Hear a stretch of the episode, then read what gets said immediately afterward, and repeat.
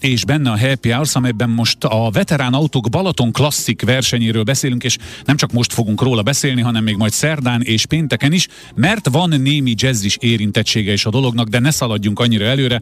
A lényeg, hogy mindhárom napon fölhívom majd Pétervári Zoltánt, a Balaton klasszik fő szervezőjét, hogy meséljen nekünk egy kicsit az eseményekről. Most is itt van velem a vonalban. Szia Zoli! Szia Laci, és üdvözlöm a hallgatókat! Talán egy-két mondatot mindenképpen megér, még akkor is, ha 15 hogy a Balaton klasszik, mitől klasszik, mert ezt aztán zenére is rá lehetne húzni, meg gasztronómiára is, de itt mégiscsak valahogy az autók kerülnek, szóval egy-két mondatnyi történelmi visszatekintést kérnék tőled. Köszönöm, és jó egyébként a kérdés, mert az általában felszokott merülni, hogy no, akkor milyen autókkal lehet indulni rajta. Igazán azért hívjuk klassziknak, mert a klasszikus autók, vagy a muzeális autók, ugye ez megint definíció kérdése, 30 évet betöltött járművekről szól, tehát igazán a muzeális eh, minősítés csak ekkor tud kapni egy mm-hmm. autó, és általában, amikor mi ezt meghirdetjük a versenyt, ezeknek az autóknak hirdetjük meg. Tehát manapság már ugye ezért 1992-es autó is kaphat muzeális minősítést. Tulajdonképpen úgy, igen. Ez, ez egy picit nehéz kérdés, hogy mit nevezünk klasszikusnak, mi igyekszünk nyilván minél öregebb autókat befogadni a mezőnybe. Tehát a klasszik legyen tényleg idősebb autó, de gondolom sokan jelentkeznek, sőt azt olvastam, hogy rekordgyorsasággal be is telt az összes rajtkockátok.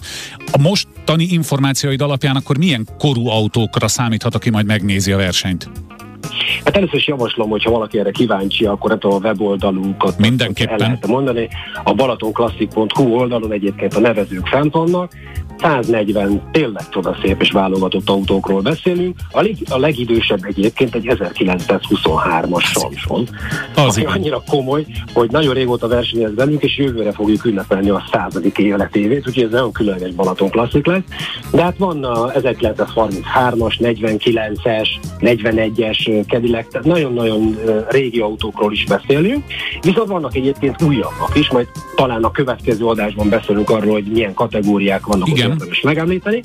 Úgyhogy eh, az autóknak az átlagosan az életkora inkább ez a 60-as, 70-es évek, hogyha rákukantotok majd a listára, de főleg most a, mostanában ugye ez a 80-as, a 90-es évek eleje is beérkezett a mezőnybe, fantasztikusan szép autó. Egyébként pont, amikor az ember fölmegy a balatonklasszik.hu oldalra, és utána a résztvevők 2022-re, mert hogy ott értelmszerűen a résztvevők láthatók, ott egyrészt látszik, hogy már betelt, és az első helyen ott van ez a Samson Val 3, nem tudom, jól mondom-e? Hát egy egészen elképesztően cuki autó. Bár bocsánat, hogy ilyet mondok, de, de, de egészen csodálatos képeket lehet látni. Tehát most már mi itt a rádióban, meg majd szerdán, meg pénteken is a nézőkhöz szólunk. Még van e, nagyjából egy percünk, hogy elmondjuk a nézőknek mit érdemes, vagy hagyjuk holnap utára a nézőket, beszéljünk külön arról, hogy nézőként mire érdemes figyelnünk, és hogyan, mit javasolsz? Ami belefér, arról beszéljünk akár most is, de nézőknek azt el tudom mondani, no. és ez már most fontos, hogy ugye ez negyedikén szombaton lesz maga a verseny, Balatonfüreden lesz a rajt, és oda is fognak érkezni az autók, tehát ott egyben meg lehet nézni az egész mezőnyt, hogyha valaki nem csak az online térben kutakodna, mm-hmm. és, és vannak fontos, vagy klassz ilyen nézői pontjaink, ez is fönn van töltve a, a honlapon. Úgyhogy így van, meg lehet nézni, és ami még tényleg talán fontos lehet, hogy ugye rengeteg sok filmes autónk van, úgyhogy a filmekből is csemegészhetünk, hogy na én ebbe a filmben láttam, vagy nekem ilyen autóm. Ja, Ez jó.